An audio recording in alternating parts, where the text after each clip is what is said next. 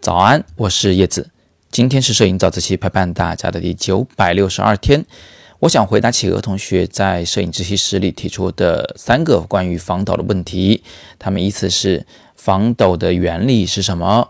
平时拍照要不要打开防抖功能？相机上在三脚架上还要不要关闭防抖功能？在回答这三个问题之前呢，我们首先要搞清楚为什么需要防抖。在我们平时拍照的时候啊，如果快门速度稍微的慢一点。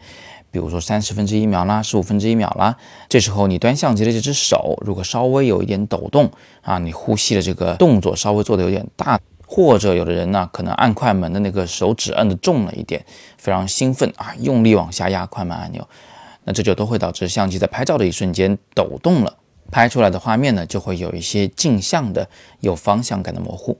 那防抖呢，就是为了解决这个问题的。我们平时所说的常见的防抖呢，大概有以下四种。第一种呢，是在镜头里边儿啊加装一个浮动镜组。如果你拍照时相机有所抖动，这个镜头里面那个镜组啊，会负责向相应的方向移动，来抵消你机身的这个运动，让最后的画面拍出来还是清楚的。因为镜头里负责防抖的那个镜片通常都在光路的中心位置附近，所以镜头内的防抖呢，能起到一个四两拨千斤的作用，这也是镜间防抖的一个优势。那么第二种防抖呢，是机身内的防抖，也就是通过移动 CMOS 来进行防抖。在拍照的一瞬间，你手抖了，投影在相机里的这个光的影像呢，它就会向某一个方向移动，对吧？这个时候，我们把整个感光元件也向同样的方向，以同样的速度进行移动，那这样呢，也能尽量的拍出一个比较清晰的照片来。机身内的防抖有两个主要的好处，第一个好处呢是节约成本，比如说你有一个相机的机身，但是有五支镜头，那么其实你为防抖所付出的这个金钱的代价只有一次，就是在机身里面。那五支镜头里都可以没有防抖结构，所以这样呢比较省钱。第二个好处啊是机身内的防抖它比较的灵活，比如说呢奥林巴斯就首创了五轴防抖。它所谓的五轴啊是指的整块 CMOS 可以上下方向移动，左右方向移动，这是两个轴了。然后它可以横向摆动，上下方向的摆动，或者是侧滚。你看它真的有五个方向，那么这样一来它就能够应对更复杂的抖动现象。那但是机身内的防抖有一个小缺陷，就是画幅越大的时候，这个机身内的防抖就越难做。比如说索尼的全画幅微单相机，它其实也有五轴防抖功能，但是我们普遍认为它没有奥林巴斯那个好用。为什么？因为奥林巴斯 CMOS 又小又轻，索尼那块 CMOS 呢又大又笨重。那么大块头的运动在灵活性上是肯定不如小个子的。你想想姚明就知道了。那么前两种防抖啊，都是实实在在的通过某些物理结构的改变而达到的防抖效果，是实实在在的防抖。那后两种我要介绍的防抖功能就是比较投机取巧的。比如说第三种防抖，经常在专业的手机拍照软件里能见到。如果你打开防抖，哎，它就会持续的监测你的手的抖动。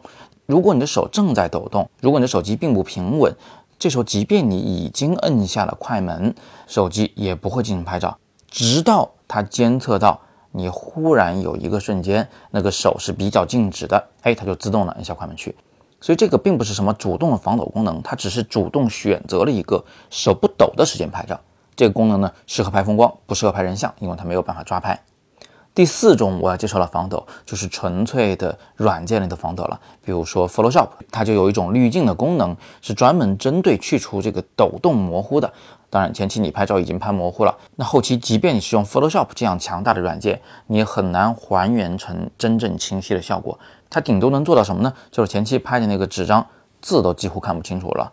那么通过这个软件的防抖算法啊，能让你勉强看清字，这画面效果你就不要讲究了。它是从一种模糊到了一种古怪的画面效果，是一种无奈之举。最后回答企鹅同学的后两个问题：平时拍照时要打开防抖功能吗？当然要。我的相机只要有防抖功能，我基本上是永远打开的。毕竟大部分情况下，我们都是想拍一张清楚的照片。但是有两种情况是例外的：第一，是我本来就想拍一张抖动模糊的照片来营造某种特殊的气氛，这个时候我应该关掉防抖功能。那第二种情况呢，就是把相机安装在三脚架上来拍照的时候。保险起见，我也会关掉防抖功能。为什么呢？因为有的相机呢，它并不能监测你已经把相机放在三脚架上了。